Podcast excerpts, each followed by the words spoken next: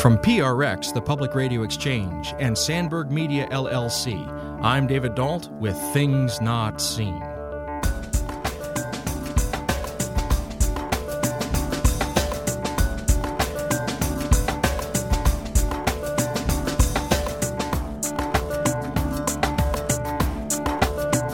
This is all earned media. The reason they're going to talk about you, write about you, report on you, or retweet your do a retweet of one of your, your tweets is because you have something they see a value to share with their audience. If I have to become a huckster and I'm thinking at the end of the day, if I get this story, I'm going to be talking to that reporter like a car salesman.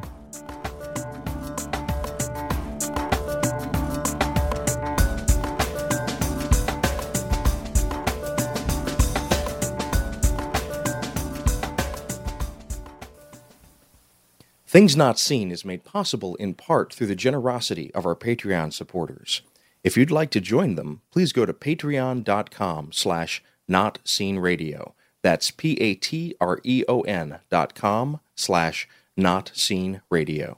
Thank you. Welcome to Things Not Seen. I'm David Dault, and today we're speaking with Tom Ciesielka. He's the principal at TC Public Relations, and he has nearly three decades of experience in doing public relations and marketing for mainly religious organizations, Christian and Catholic organizations from across the nation. And so we'll be getting into a little bit today about how he got into this line of work and what some of the clients that he's worked for have done and what he has done for them. But before we get into all of that, Tom Ciesielka, welcome to Things Not Seen. David, so good to be with you on the show. Well, so I mentioned that you have been the principal at TC Public Relations. And so, first of all, for a person who may have heard the term public relations but not really have a sense of exactly what that term means, can you give us three or four sentences about what it means to say that you are an expert in public relations? I would say it in two words reputation management people their greatest asset whether it's an individual or a business is their reputation because things everything is built on reputations right? Why are people still not concerned about the stock market if they have procter and gamble? Well they've been around 100 years. So and they have a reputation uh, that has lasted that long. So people when you think of public relations you think about how do you maintain that how do you communicate it and how do you um, in some cases if there's damage in the crisis how do you mitigate the potential damage to your your name or your organization. And so, when we talk about reputation management, since you mainly work with religious organizations, one would imagine that those organizations have sterling reputations all the time. What are some of the things that might happen to a religious organization that might require some help from you with their reputation? Well, unfortunately, you know, you know, I don't want to name names, but you know, certainly, you know, you, you and I both are in the Chicagoland area and a number of major uh, ministries, organizations, churches that are probably literally known internationally, you know, for which do have great reputations.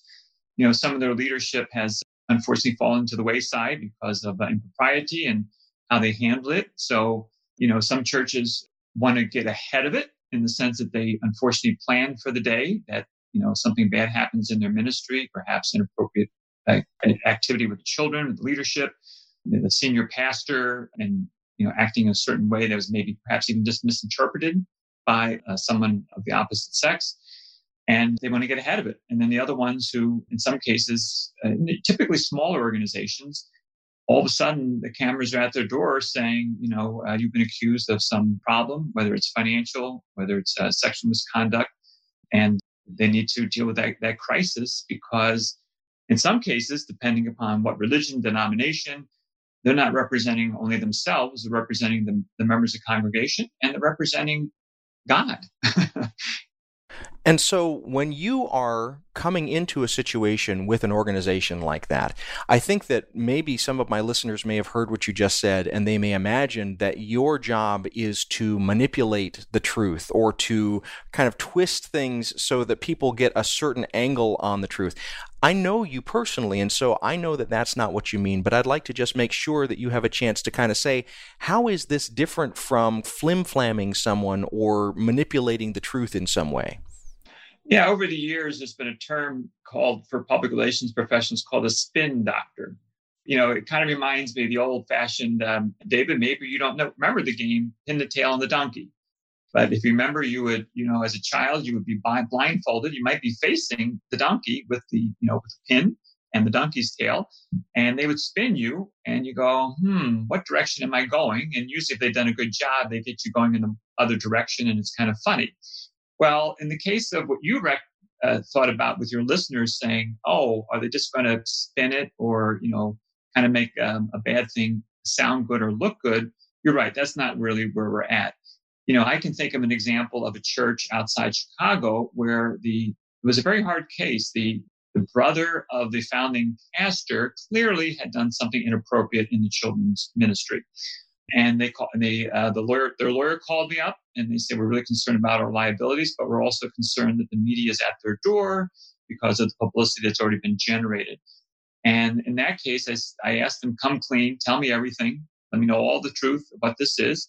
And they said, you know, we want to do everything right. We're going to work with the police. We're going to do all the investigation. We're going to turn over all the filings or documents that we might have to turn over. And I said, great. So I'll tell you what, you know, tonight when you have your evening service, they happen to be a midweek service the day this news broke. I said, the TV cameras are going to be lining up in, near your parking lot. And you know what you're going to do? You're going to open the doors and you're going to welcome them in and let them see what you do on a regular basis. And that certainly if they have to talk to you, you know, off the church property or at least in front of the church or somewhere else, they can talk about this issue because your mission hasn't changed, even though you're facing this crisis. You just used an important word there, mission, and we'll be coming back to that as our conversation continues. But when you're giving advice to clients like this, do you ever find that clients are unwilling to take your advice or they really are wanting to hire you because they're wanting to manipulate the truth? And I certainly don't want you to name names, but have you ever had to, I guess what I'm asking is, have you ever had to turn away a client who is unwilling to be the kind of transparent client that you're asking them to be? Yes, yes, I would say, I don't know. I don't think my wife would want me to know that. She would want me to know. She would want to know how many times I literally turn away business, only because I'm not asking them to air dirty laundry for the sake of just spilling the beans, right? And saying everything to everybody. But what I'm saying, but I, there have been times when I said, okay, we need to be transparent. Uh, we need to consult with your attorney because you know there, there's there's two courts. There's a court of public opinion which i work in and then there's a court of law. And i do recognize that if you say something just the wrong way and that gets documented as today's interview is being documented and recorded it can be held against you. So if you're willing to go as far as you can if you're willing to let me work with you and your attorney then we go forward. But if, if they feel that they don't want to say something and I know it's going to come back to bite them and it will become public because that's just the nature of, of the way it is now with social media. Someone's going to scrape a, a tweet from five years ago that's going to come back to haunt them. And I need to know that. Don't make me have to dig for it and then deal with it later. If you're just joining us, this is Things Not Seen. I'm David Dault, and our guest today is Tom Ciesielka. He's the principal of TC Public Relations, a public relations firm that specializes in aiding religious and faith based organizations. Well, how did you come to be involved in the work of public relations? Did you go to school for it? Did it happen by accident? Eh, has it been a, a slow progress? What was the path that brought you to this kind of work? Yeah, well, you know, David, when my aspiration was to be someone like you, producing media right? And that's obviously you've done it with radio, with TV, obviously with podcasts and all the various mediums you've been involved with, writing books, right? So there was a time that I was um, I worked for a company that uh, was a film distributor, a motion picture distributor, and I did some of their marketing and I did some of their PR, and I thought that was fun. And then years later, I produced a national public television special. And PBS was wonderful to work with, but didn't necessarily have a big budget for PR. So I said, well, I guess I got to do it. And so I just said, I'm going to figure out how to promote this. And I realized that I was able to do the research and figure out how to get this on CNN, the Associated Press, the Chicago Tribune, and across the country, and kind of walked into it that way. And from that point forward, I'll just kind of skip over uh, too many details. I eventually worked with someone who you know, Mauck and Baker, John Mauck, who, uh, you know, his law firm does a lot of religious cases in the courts and represents religious organizations. I started working with him and found that in, in many cases, the law and the intersection with religion could be very close with zoning, with free speech, with public accommodation. And it just kind of all, and then, and then kind of working with him and his legal work, which I still do a lot of legal PR work too, kind of led to understanding this, you know, religious area. And then interestingly enough, that led me to working with a number of publishers who produce uh, published books, as you well know, and it just kept rolling from that that point forward. And and I think one of the things that I found is that there's a blog. I haven't looked at it recently. I think you know the media or doesn't get religion. What I found was whether I was talking to a religious media outlet like a Christian Post or a Jewish Times, or I was talking to a mainstream media outlet CNN or Chicago Tribune, you know, I was able to translate that message that would be appropriate for a secular or in some cases particular religious denomination audience. So, if I'm hearing you correctly, you kind of got into it by accident, but you discovered that, that you had an aptitude for it. Is, is that a fair characterization that you figured out that you had a natural talent for this? Absolutely. You know, uh, as a side note, I started in college, I started out in electrical engineering. Right. Big surprise there. Right. And the first year I was on the dean's list, you know, getting straight A's or whatever you have to do to be on the dean's list. But then as time went on, I went to the dumb list by the time I was ending my sophomore year and realized that they were that either I was going to have to quit or they were going to kick me out. Switched to communications. And, you know, that was a time when communications was slideshows, click, click, not PowerPoint. and then just kind of kept you know, going literally going forward, you know, from there. And then eventually, as you said, realizing necessities of mother of invention, since I didn't have the money for PR for my own project, I had to do it. Other people started noticing that, and I started getting referrals for business. Well, let me ask you as we're heading towards break one other question. You've been a small business owner for a number of years. And so, what are some of the unique challenges for a small business owner who is also uh, a person of faith in this time? Oh, interesting. As a small business owner, you know, one of the books that was very influential, someone introduced me to, is called The E Myth. And anyone who wants to be an entrepreneur, I would highly recommend it. I'm sure it must be in the 10th edition or whatever it is now. But, but the point is, it made clear that every business has three fundamental functions, right? It doesn't matter whether you're a brick and mortar or your Amazon or your, you know, digital property, that you have to get the business, you have to do the work of whatever your business is, and you have to kind of maintain it. And I would call that the administrative. And I think as the smaller the business you are, you know, as the owner, you're doing wearing more of those hats. So yes, I've had bookkeepers, I have accountant, I know I've had, I have a, now in this case, I have a virtual administrative assistant, but um, more of that falls on your head, so to speak, as far as your responsibility. Now, your second part of the question, what does that mean as a person of faith? Is how do I acquire business in, in line with my values? So, for example, I would say, if somebody said, Well, what is your faith statement? I would say, I'm a follower of Jesus. I don't get into denominations and you know things. I look at I look at the world through a biblical worldview. And uh, there was a time some years back when I really, really needed some new business. you know, I had a, a much bigger operation at the time, a lot of overhead, a lot of expenses. And I remember going into a client and it was a pretty big project and they really liked it. We were really clicking. And I think they were just about to write the check and hand the check. And then they said, Oh, we got this other thing we do. And it didn't really align with my values. And I said, I have to tell you, the 90% of what we've talked about, I'm on board. I'm with you. I really want to help you with your mission. I care about what you do. I don't really agree with this, and it's not in my heart to do that. So that's really something I'd have to put to the side. But the night, and they said, well, no, no, you have to do the whole thing. And I said, well, then I have to reject the whole thing.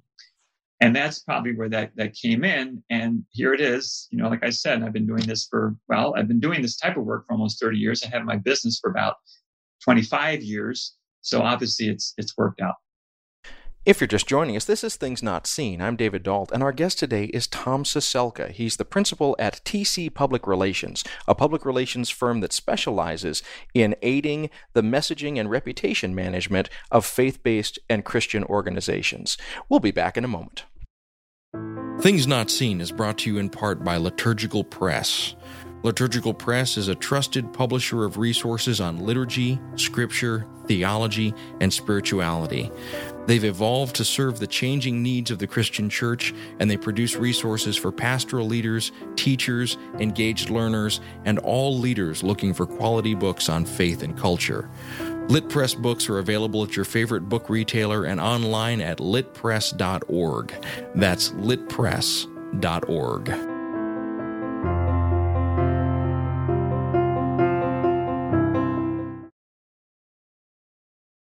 Welcome back to Things Not Seen. I'm David Dault. Our guest today is Tom Ciesielka. He's the principal at TC Public Relations, a public relations firm based in Chicago that works across the nation specializing in reputation management and public relations for faith based and Christian organizations. Given the fact that you've been in the business for close to three decades, I wonder if you would be willing to talk to me and my listeners a little bit about how you have seen the media landscape change during that time. So, from about the early 1990s to today, what have been some of the major shifts that you've observed? Yeah, well, David, that's a great question. You know, often I think about my career and I say I've literally have gone from faxes to Facebook, from telephones to Twitter, right? you know, from long distance calls to uh, LinkedIn certainly we've gone from the you know obviously the analog world to a you know a digital world in, in that respect. And and i would say that the, the big thing that is good and i think concerning are media silos.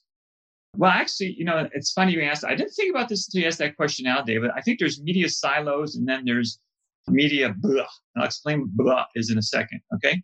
So uh, media silos is okay so we'll name names we all know MSNBC and Fox News probably are going to have a different perspective. You know, so I'm, you know, the other day, or not the other day, but you know, when I was able to go to the gym and exercise, and they have all the screens, I remember watching, okay, Fox News and you know MSNBC or M- I forget what. But the point is, they were talking about political issue where the politicians are doing everything right. Same issue on the other screen, politicians are doing everything wrong. What I have found is one of the biggest changes is that people kind of you know get into their echo chambers and they just want to hear what they want to hear. Where i remember someone who i worked with a book it was a, a book author i worked with and he was very clear that if you really want to develop your career or your life you have to listen to the other side you know so to speak. Now that's a lot more work now right? Because now you got to listen to what you want to listen to. You got to listen to what you uh, what the other side's listening to. And there's a, a chart a woman who's done this over the years. She puts together a chart and she kind of has like the XY axis. And, you know, let's say on the Y axis going up is more significant media outlet and there's quadrants for conservative versus liberal. And, you know, so obviously at the top center, which is most unbiased, most influential would be, let's say the Associated Press, right? Because, you know, there you have professionally trained journalists, but that's not where it used to be you know it's in the sense that now that side of so so i guess the big change is i've seen it go from getting both sides almost in most places to where you have this you know the silo and this fragmentation of your viewpoint. And all you're doing is hearing yeah yeah yeah you know that media outlet's for my candidate or my party or you know my position on some issue. The blah that's a very technical media term i'm sure you use that in your profession david is that some of the mainstream media uh, because of the downturn in their revenue, because of the fragmentation, don't have specialists. Uh, I'll give you an example. In my world, years ago, I used to go to the Religion News Writers Association. They have a national conference around the country, like any trade organization. And there would be hundreds of reporters. I mean, even let's say the Peoria Star would have a religion news reporter who would go to this conference. Well, the Chicago Tribune doesn't have a religion reporter. And so a lot of so what's happened is, but they still have to report on religion, right? So now you find out, well, it's the crime reporter, it's the you know the high school sports editor, maybe at a small newspaper in a town that's reporting on these issues of churches or synagogues or, or you know whatever that house of faith might be an, an issue. And therefore, they don't have time to get it thorough and right, you know, and that's the kind of law part where it's you know the silos or, you know, they, they become like, okay, I guess I got to do this. And it's um, um, some of it's good and some of it's not as good. And so, if I'm hearing you correctly, this shrinking of religion coverage it has to lead to a sense in which religion is more fringe in their reporting. It's they they almost have to push to the really wild stuff as opposed to the everyday aspects of religion and and so that must be very frustrating for you as a person who has to maintain relationships with the media to understand that a lot of your job if i'm hearing you correctly has shifted from simply maintaining relationships to now if i'm if i'm imagining, you must explain sometimes why your client's work is significant to the people that you're trying to reach in the media. Is that correct? Absolutely. Absolutely. Because you're right. There would be a time where the, the daily newspaper or TV shows would talk about, you know, something significant going on in the religious community. Obviously, we think of the big holidays that happen uh, at the end of December or in other parts of the year, depending upon the faith tradition. And they don't they don't cover that anymore because it's not going to even though it might be very significant they still don't cover it you know. So we, we, think about more breaking news and often when it's tied to something which really has nothing to do with the, the house of faith you know. So we talk about the scandals maybe if there's a big fire this happens to be at a church it's not going to be focused on their, their you know their, their faith tradition you know there would be a time people would talk about how maybe the landscape went from this is a town that tended to be more catholic more protestant and there's Jewish influence, Muslim influence coming in. They would kind of talk about how's that, how the community re- relating to one another. And they don't really do that anymore, you know, per se on a, on the, on the regional or, or local level. Yeah, there's still some folks maybe at national media that do a little bit of that, but, but not really. It's not considered a category like sports or business or, you know, things of that nature. So for example, I'm in Chicago Of course, now I don't get, you know, I used to get the paper in my office because I kind of liked having the Tribune. It just felt good. The one paper I have left, everything else I read on my phone, right? So obviously I'm reading all the news on the phone. And the only thing they had about Easter weekend was where the churches were having live stream uh, services during the past week. And that was the big news. it wasn't that there was a big pageant you know, or Lady of Guadalupe or, or, something, you know, whatever that might be. It was it was just okay. Here's the live stream where you can go, and that was the big news. And it wasn't reporting. It was for the most part the churches going to some place that they would log in and say, "Hi, I'm the blank blank church," or the you know whatever that is. Or, or in the case of uh, the Jewish faith, you know, let's say a lot of seders were going on, you know, because of Passover, virtually, and that was it. It was just really just uh, people reporting their event live streaming. You mentioned the siloing of the major media networks, and I think that that's an important factor. But I also, I'm wondering because we're in an age now where one person's random tweet or post can, in some cases, break their career.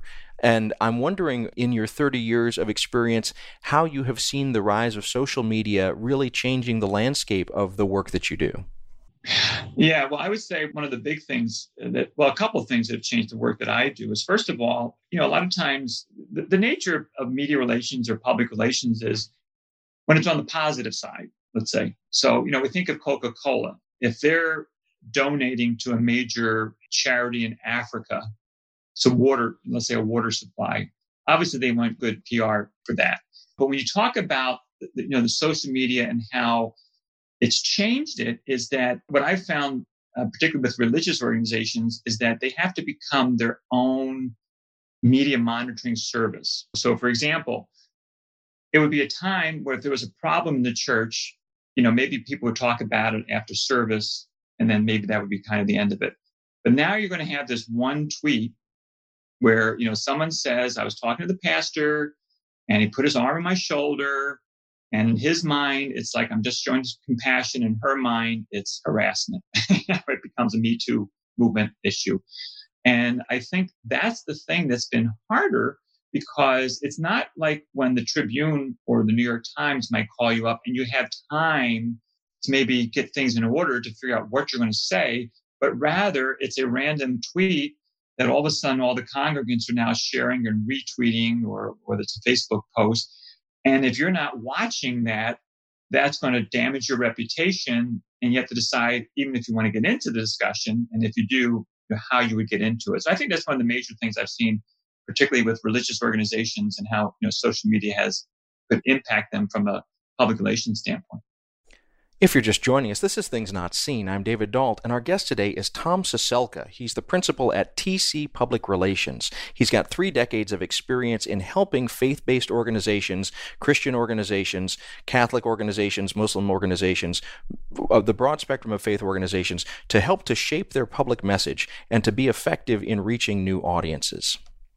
One of the things that happens when I'm working with my show, Things Not Seen, is I will oftentimes have people reaching out to me with unsolicited emails and cold calls and I would consider that most of the people that are doing that are, are what I would call publicists. Like their job is to push, push, push, and it's basically just a press release. And they they'll email me, and then they'll they'll follow up with an email saying, "Did you get my press release? Are you ready to talk to?" And my sense of your work, Tom, is that your approach is very different. You're not push, push, push. My sense from having watched you work over the years is that you are much more about the long term relationship, and you're much more about trying to make sure that when you are placing information in someone's hands, it will be actionable for them in a way that will kind of help their reporting. Now, first of all, do I understand the difference between what you do and what a publicist does, or would you say it a different way? Well, it's interesting where you started the conversation, where basically you said, you know, people are just throwing things at you and they have no idea that has any relevance to your show or that you would even care. Uh, I had a client years ago. She was a networking expert and she used the equivalent of, you've probably been to some networking meeting. You know, it's a cocktail hour, could be a church social. and, you know, somebody, well, this is a very good example. You have the, the real estate agent who you know goes to the church social after service and kind of takes their business cards and kind of sprays them around the room and you're like well wait a minute first of all you're in a place that we're here because we're worshiping and then secondly i don't necessarily want to talk to you about selling my house or buying a house so, so i think there's that you know that that spray and pray perhaps that, that you're experiencing you could say it's a publicist. I mean, people still refer to that term. I would consider myself a public relations consultant, publicist, you know, per se. However, I think you're right about the long view. You know, it's interesting. You asked me earlier in an earlier segment, David, you said, have you ever turned down business? And actually, just recently, I had actually a client, someone I've worked with for years. And unfortunately, their business has taken a downturn. And they asked me to do a certain project. And I said, well, I think it's going to cost X to X. And he said, well, you know, way things are, can we do it for half of X? However, I will give you a, a bonus if you get me the interview on whatever the media outlet is, whatever it is, Forbes or Christianity Today or whatever it might be, we'll, we'll give you a performance, basically a performance bonus, right? And I said, you know, I can't do that. The reason I can't do it is this is all earned media. The reason they're going to talk about you, write about you, report on you, or retweet your, do a retweet of one of your, your tweets is because you have something they see a value to share with their audience. If I have to become a huckster and I'm thinking at the end of the day, if I get this story, I'm going to be talking to that reporter like a car salesman. No offense to the car salesman listening, but that's always the hardest thing to do in my life. And I haven't had to buy many cars. I'm very grateful for that. But you, you know, you're starting to go, get into this whole negotiation because you got to make the sale because you got a quota to make. Because the quota is the only reason I get the bonus is because I get the quote sale of the story in the media outlet. And I had to say, you know, I'm sorry. If you want to come back, you know, when things are a little better, I'll be happy to, to work with you and just do it my best work with the understanding that, you know, I will do it in, in an ethical way and obviously the best way possible. However, I can't just hawk your, your message because number one is it doesn't look good for you. It doesn't look good for me. And one of the reasons you're paying me is because I have a relationship with this reporter for 10 years or five years. Might be five minutes. It doesn't matter. It might be a new reporter. I want them to have a good impression of who I am. And I really like the way that you said that, that you have a kind of ongoing relationship, and relationships need to be maintained, and re- relationships also are they can't ever be one way. Like it can't be only that this person knows you because you send a fax over their transom or you're constantly emailing them, but instead you've actually taken an interest in what their beat is. And we've just used two words that we may need to clarify. We may need to talk about what we mean when we say beat in terms of reporting, and you also use the term earned media. So if you'll just take a moment and, and define those two terms, beat and earned media for my listeners. Sure, sure. Beat is someone they have a specialty in something right? So you could say this person is a is a specialist in commodities trading in the financial sector. This person is a specialist in where Judaism is going in American culture, or Reform Judaism, conservative Judaism, and and those are very different. You know, in the sense that their beat it kind of goes back to the silo we talked about earlier in knowing that. So that's you know that's one term, and then the other term you were asking, what was the other term, David? Was um, earned media. Yeah. So there's three kinds of media. There's earned media there's paid media and then there's owned media right? So so we'll start with the first two that i don't i do some in but not as much. So owned media is your website. It's your website. You put what you, you have a newsletter you have a blog you have a podcast it's your media. You control it. Everything there is your material and you control what's said. Okay paid media is the banner ads right it's funny. I work with some clients who do banner ads, and a lot of times when I'm going to their website uh, trying to find some information, all of a sudden their their banner ads are tr- following me through the internet. You know, so that's the paid media, right? And then the earned media is what it says. You earn it. You you know you did something that someone who says I, I, I owe you nothing except that I need good information for my audience and you got good information for my audience, you know, that type of thing. You know, also said something earlier, David, about the relationship. And this is one thing that's changed over the years. You know, so for example, you know, when I started out, if I had gotten a major story in a media outlet, I probably would take a little card and I'd write a note and say, you know, dear editor, dear reporter, thank you so much. I really appreciate the fact that you uh, interviewed my client. Uh, it, it, was great working with you. Hope we have a chance to work together again. Best regards, Tom Ciesielka. One of my mentors said, never say thank you because that meant they did something for you. You can appreciate them, but you don't want to thank them because that sounds like a quid pro quo type of scenario. But what's different now? Well, first of all, at least in the current situation, you know, mail is not what mail used to be as far as people, you know, using mail. So what I do differently now is when the story comes out and I see the article online, I will send the reporter note, dear so and so. We I say the same message. We really appreciate this. And by the way, I'm going to make sure I share this link on my networks with everybody else, um, so that they can see what you reported on this about my client or you know the topic or things like that. So, and they appreciate that because remember, journalism today is about clicks I remember I learned this years ago when um, a number of online, there's a service called Patch, which is all this regional media that was set up uh, years ago. And uh, one of the leaders who started Patch said, you know what? Our reporters, their success is based on the clicks of their story. And so if a reporter is generous enough to, to give me coverage, I need to be just as generous to say, you know what? I, it was a good story. I, I think you covered our client fairly. I'm going to make sure we, you know, we share that. And in that case, I do it via an email to build a relationship with them, and they, they do appreciate that.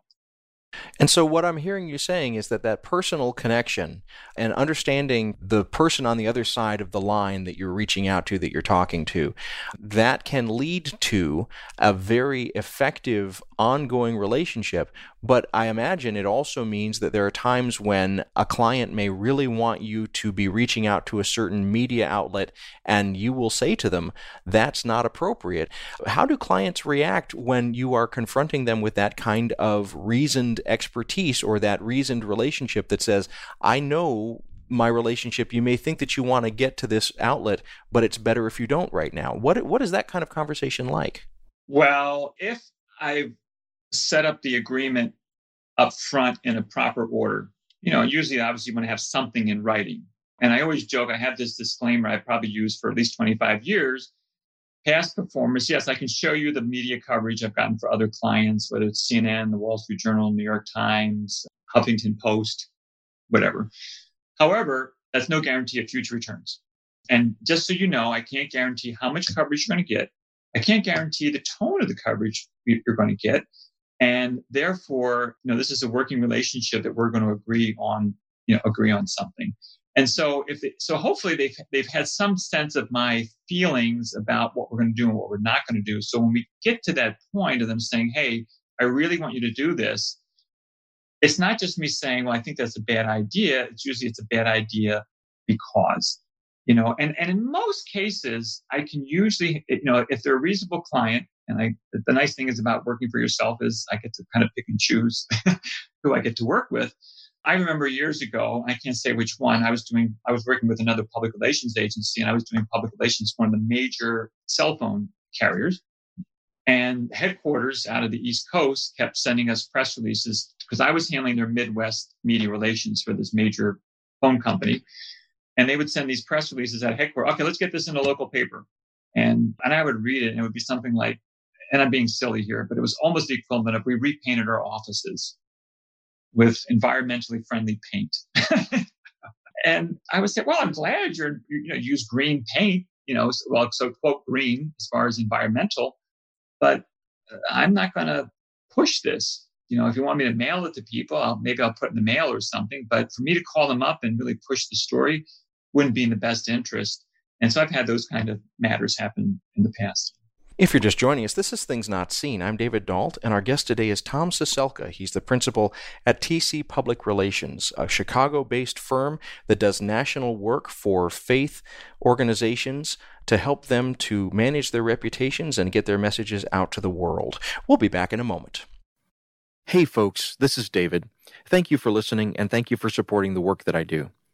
As you're probably aware, in addition to this show, I help produce a number of other programs about culture and faith. One of them is the Commonweal podcast, produced by my friends over at Commonweal Magazine. For almost a century now, Commonweal has staked a claim for Catholic principles and perspectives in American life and for lay people's voices within the church. Their podcast features a wide spectrum of voices discussing art, politics, religion, and civil society. Each episode offers three or four segments that amplify the pages of the print magazine and move into new frontiers. I've been a reader of Commonweal for a long time, and I'm thrilled to share this new podcast with you, whether you're a longtime reader yourself or just discovering it for the first time. You can find the Commonweal podcast on Spotify, Google Play, and Apple Podcasts, as well as on their website, commonwealmagazine.org slash podcast. That's commonwealmagazine.org slash podcast. This is Things Not Seen. I'm David Dault. Each week on our program, we bring you a rich conversation about culture and faith. Today, we're talking with Tom Ciesielka. He's a longtime friend of mine, and he is the principal at TC Public Relations, a public relations firm based in Chicago that does work across the nation, mainly with faith based organizations to help them manage their reputations and get their messages out to the world. Well, earlier in our conversation, you used a word and I want to return to it. You talked about mission. When you are working with an organization, particularly a faith based organization, when we use this term mission, it may mean something to you that my listeners may not have caught on to. So, what are you looking for in terms of the mission of an organization when you're working for them, and how does that help you do your job? Sure. Well, first of all, I, I try to find out if they figured out what their what their mission is. Because if I'm coming to them to tell them what their mission is, I can help them. but if that's where we're starting, I got to say, well, you know, before we write anything, before, before we do any promotion, we got to nail that down. But in most cases, you know, they've had a, in the case of, let's say, a church or a non-for-profit, a church might have a, a board of elders, a not-for-profit um, ministry organization might have a board of advisors, particularly people in the business community. And somewhere on there, there's going to be some professional business person who's going to say, okay, we need to define who are we serving? How are we serving them? And what's the vehicle to provide that service if it's a case of a non for profit? And so then, if I understand that, as I move forward and they come up with what they want to promote, I have to think about does this fit their mission? Okay, you know, because they've hopefully clarified that. Either we've clarified it together or you know their board has done it. Because what I have found is is that some people get really excited about something.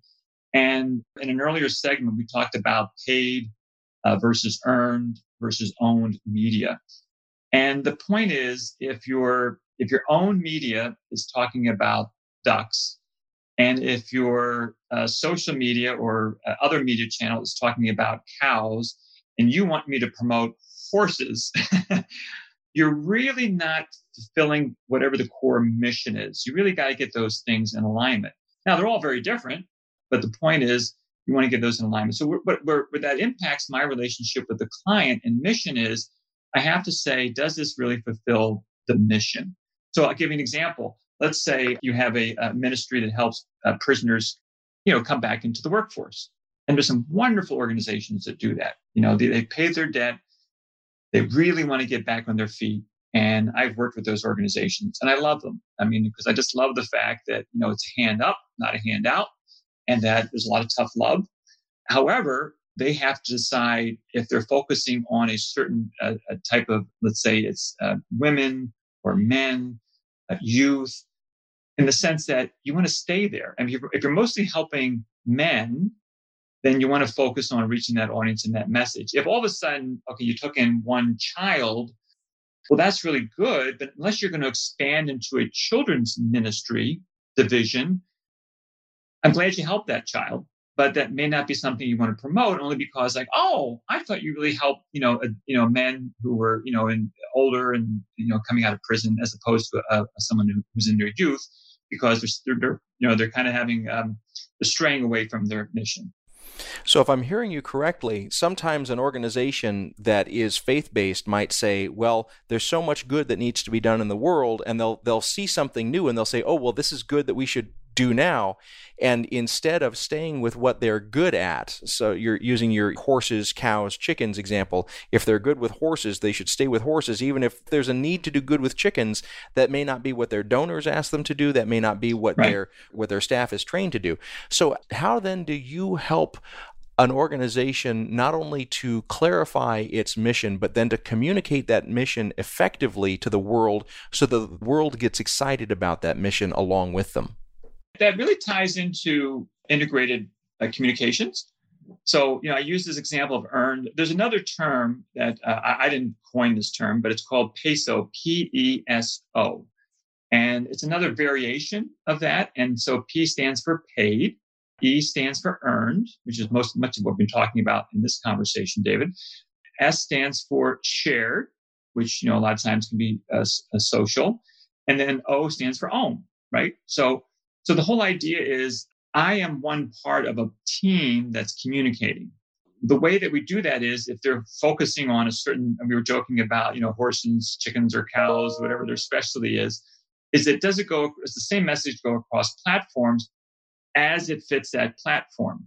So, for example, we know there's videos on on TikTok. Well, we got to have the moving horse.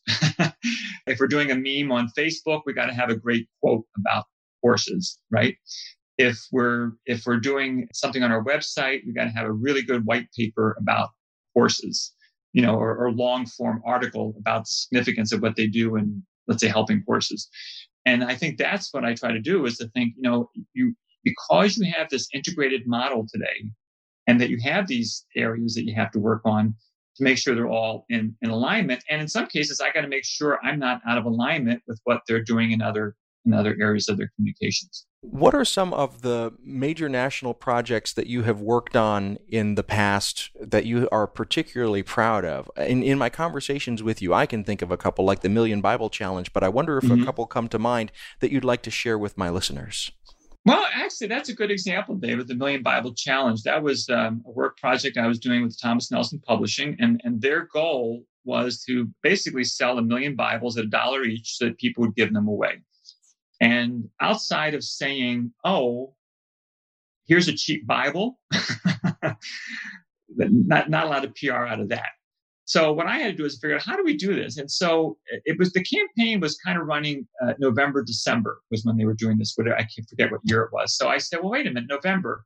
First of all, November is in the in I think the second or third week is like National Bible Week, and it turned out that we were able to partner with the Bible Society in New York City. And for 24 hours, we had people sign up to read the Bible in Times Square. So literally, you think the center of the universe people are reading the Bible, and we generated publicity around around that. That was really a lot of fun for me. Now we get into December. I still have the contract. I still got to generate publicity for the Million Bible Challenge. And I said, you know, so the, so the headline there was to the media was for less than the cost of a bow and ribbon, you can give someone eternal life. Okay. And that took off because then people thought, wow, for 20 bucks, I can get a case of Bibles. I can, you know, stick one on every package I'm sending out to my, my friends and so on. And that was really, that was very exciting. Now, I, will tell you something that's totally an anomaly was last year, uh, I got a call from an author who did a biography on Harry Caray. And the fun part there was I got to connect with all these Cubs, White Sox, Cardinals fans, obviously Harry Caray fans. And the joy there was I'm not a sports person, but the fun was getting the message out, you know, working with the author. And so, you know, that was something, you know, I wouldn't put that on my website, you know, that I do a lot with, you know, sports books, but it just, it's a long story how that just came to me through a, networking conversation with some other folks. And I just happened to be the right person at the right time. And I was very proud of that, that I got to exercise the gifts that I have in a very different spot. And I kind of was up for the challenge.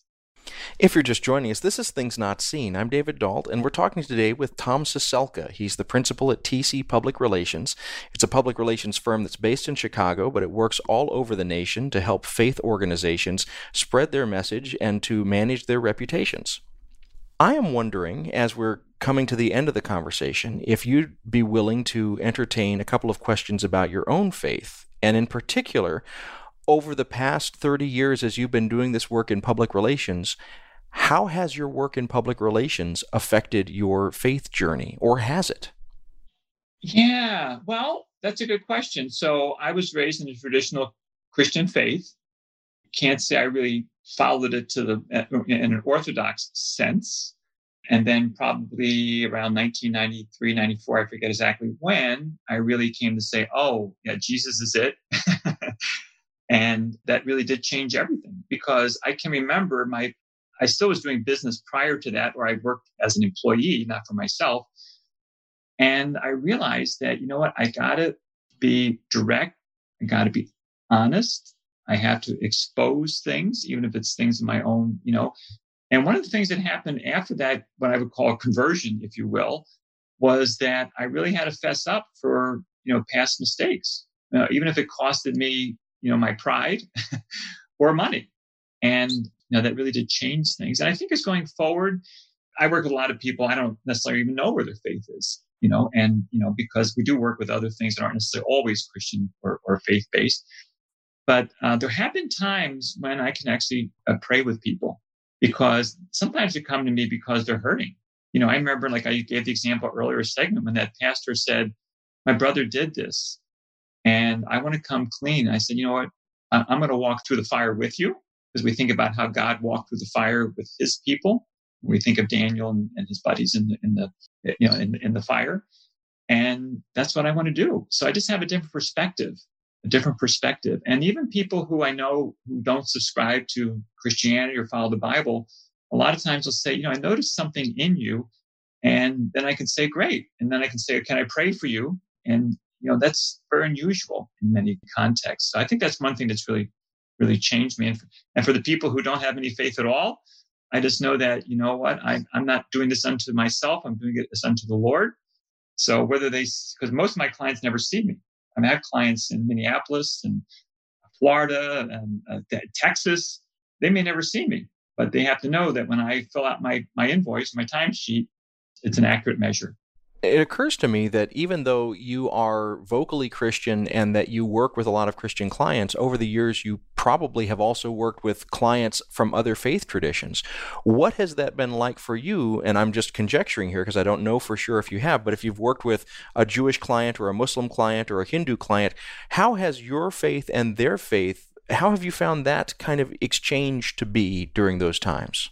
Oh, I have a great example. It was again, I have to keep it general just to protect the the, the specifics. But there was a outside of Chicago, a um, mosque was going to be built. There had already been a, a Muslim school for the children.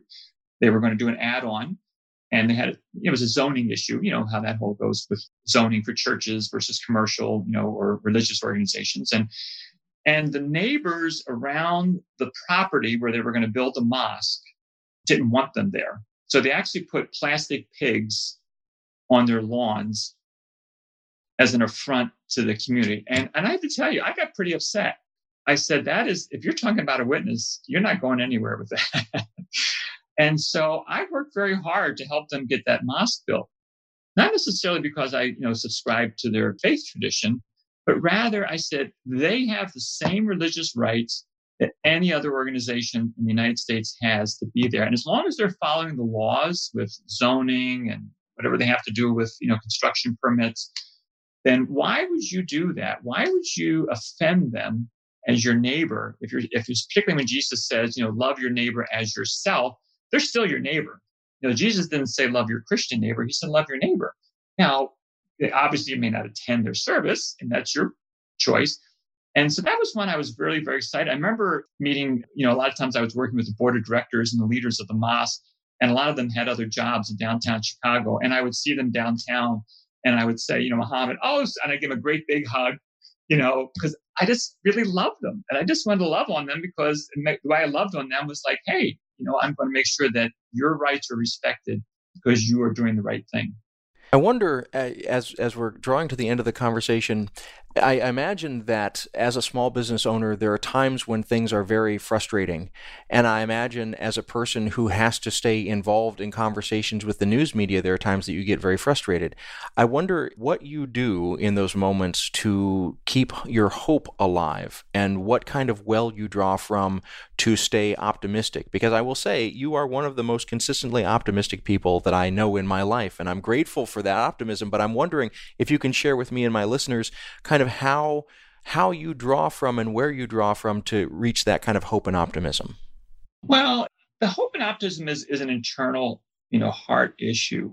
And I think particularly, and maybe it's because of age and experience and people who I know who are my mentors, I've been through, through some hard things, you know, and I'll give you, I'll give you one. And, and again, it kind of ties into my faith. My, my mother, who was not really a person of faith until she couldn't get pregnant and she prayed to get pregnant. And then voila, here's Tom Ciesielka, okay, when she was about 40 years old. Toward the end of her life, she was praying for me, but she wound up, she was at home. She had, so, so she had quadruple bypass surgery. She was on dialysis. And one day when my father was out shopping, he called to check on her. She went to get the phone. She fell and broke her hip, which led her to really ultimately be in a nursing home. And she spent the last year of her life in the nursing home. And I remember visiting her one time in the nursing home and she was in bed and she says, you know what? If you know anyone who's gone through, well, anything really, but dialysis is pretty hard, pretty hard thing. She says, you know what? I suffer so much. But I know that when God was on earth, he suffered more. and when she said that, her countenance just she almost like lifted up off out of the bed. My hair was blown back and I had a lot more hair. Although your audience can't see me, I'm follically challenged. but my hair was blown back at the time. And that really just, and I said, you know what? If, if she could press through this, I can press through other things. Do, do I get sad? Do I get depressed? Do I get anxious? Of course I do. But there's times when I remember someone who proved their faith to me that will help me, you know, turn around in that way. And if I give one more, is my father, when I was, I don't know how old I was, probably in grade school, seventh, eighth grade, something like that. I've been out with this friend of mine. I'll just say his first name, Daniel, because every time I mention his name, my wife cringes because she knows everything I did bad as a child I did with Daniel. Anyway, we were out. Uh, we were coming back from riding our bikes, and, and maybe you're you know what LPs are? You know, those big vinyl records. Actually, they're making a comeback, right? I think they're making a comeback, right? I see them selling more recorders and I mean, or players in stores now. A truckload of those somehow fell on the street. I don't, and so my friend and I, we, we, I don't know why we picked them up and started throwing them in the air like frisbees. But little did we know they were going up like a V and hitting a peak and coming down the other side of upside down V. And it would land on people's car, was dinging the paint of people's cars at a um, train station. You know, people work for like the, the, public transportation system. So, and then somebody started running after us and we ran. And then we thought, oh, we're, we're, we're free now, right? So we ran and then we got to the train yard and we said, hey, let's go hop into the train yard. So we climbed the fence. And I was kind of heavy at the time and I was not a very good fence climber. So I somehow managed to get in. But as we were going up the hill, we didn't know the security guard was following us.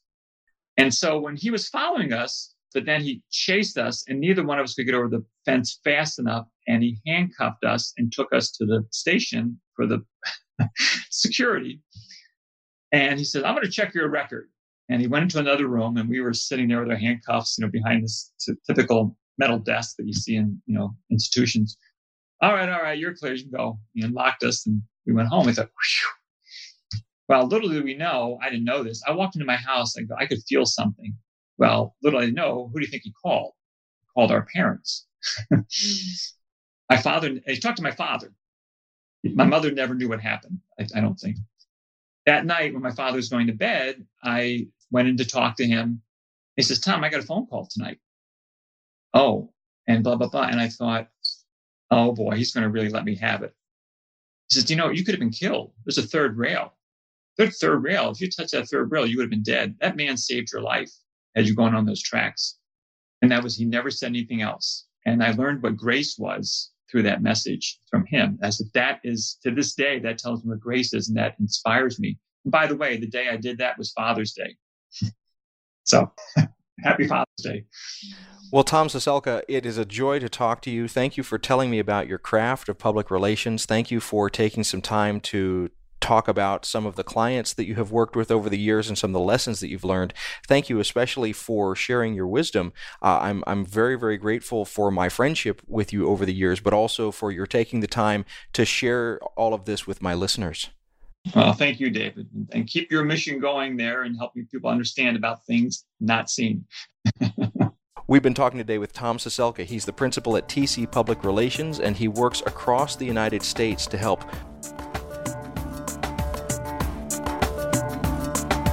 Things Not Seen is produced by Sandberg Media LLC. We're distributed nationally by PRX, the Public Radio Exchange. Today's show was recorded at the William Adams Studios in beautiful Hyde Park here on the south side of Chicago, Illinois. Our studios have a home courtesy of the Zygon Center for Religion and Science, part of the Lutheran School of Theology at Chicago. Neither Zygon nor LSTC are responsible for the content of this program. Our theme music is composed by Gene Kija. Our show is made possible in part by the generosity of supporters on Patreon. You can find out how to help us create great programs by going to patreon.com slash notseenradio. You can follow us on Twitter at Not Seen Radio. Visit us on Facebook and like our page to receive regular updates about the show and find out more about our guests. That's facebook.com slash Things Not Seen Radio. And you can sign up for the free podcast, listen to old shows, send us an email, and find out more about our guests if you visit us on the web at thingsnotseenradio.com. I'm David Dault, and we'll be back next week with more conversations about culture and faith. Please join us.